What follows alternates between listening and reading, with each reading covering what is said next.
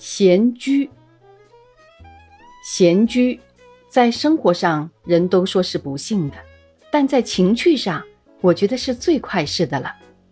假如国民政府新定一条法律，闲居必须整天禁锢在自己的房间里，我也不愿出去干事，宁可闲居而被禁锢。在房间里很可以自由取乐，如果把房间。当做一幅画看的时候，其布置就如画的制成了。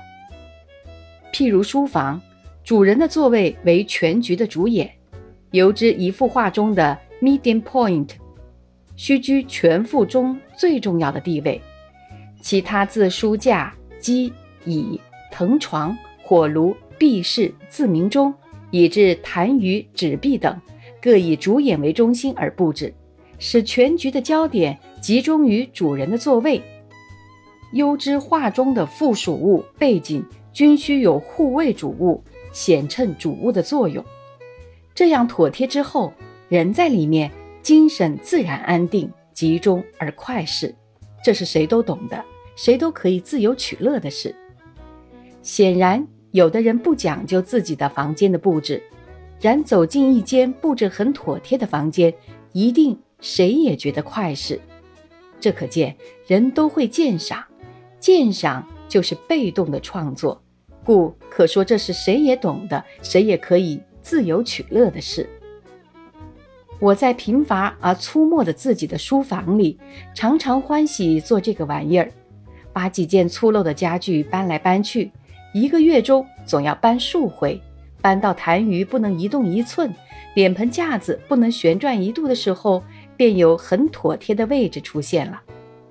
那时候我自己坐在主演的座上，环视上下四周，君临一切，觉得一切都朝宗于我，一切都为我尽其之思，如百官之朝天，众星之拱北辰。就是墙上一只很小的钉，望去也似乎居相当的位置。对全体为有机的一员。对我尽专任的职司，我统御这个天下，想象南面王的气概，得到几天的快事。有一次，我闲居在自己的房间里，曾经对自鸣钟寻了一回开心。自鸣钟这个东西，在都会里差不多可以说是无处不有、无人不备的了。然而他这张脸皮，我看惯了，真讨厌的很。罗马字的还算好看，我房间里的一只又是粗大的数学码字的，数学的九个字我见了最头疼，谁愿意每天做数学呢？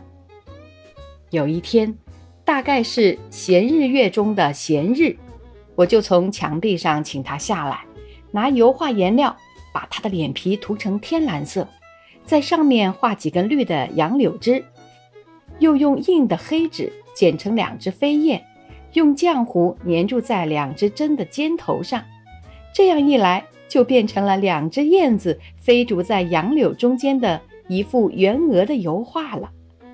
凡在三点二十几分、八点三十几分等时候画的构图就非常妥帖，因为两只飞燕是在全幅中稍偏的位置，而且追随在一块儿，画面就保住均衡了。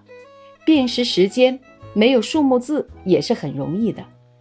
针向上垂直为十二时，向下垂直为六时，向左水平为九时，向右水平为三时。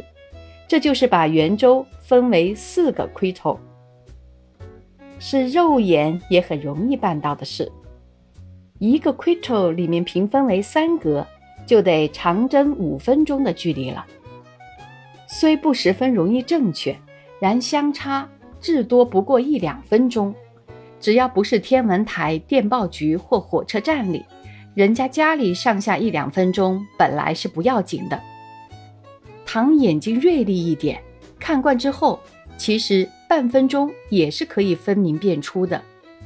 这自鸣钟现在还挂在我的房间里，虽然惯用之后不甚新颖了，然终不觉得讨厌。因为它在壁上不是显明的实用的一只自鸣钟，而可以冒充一幅油画。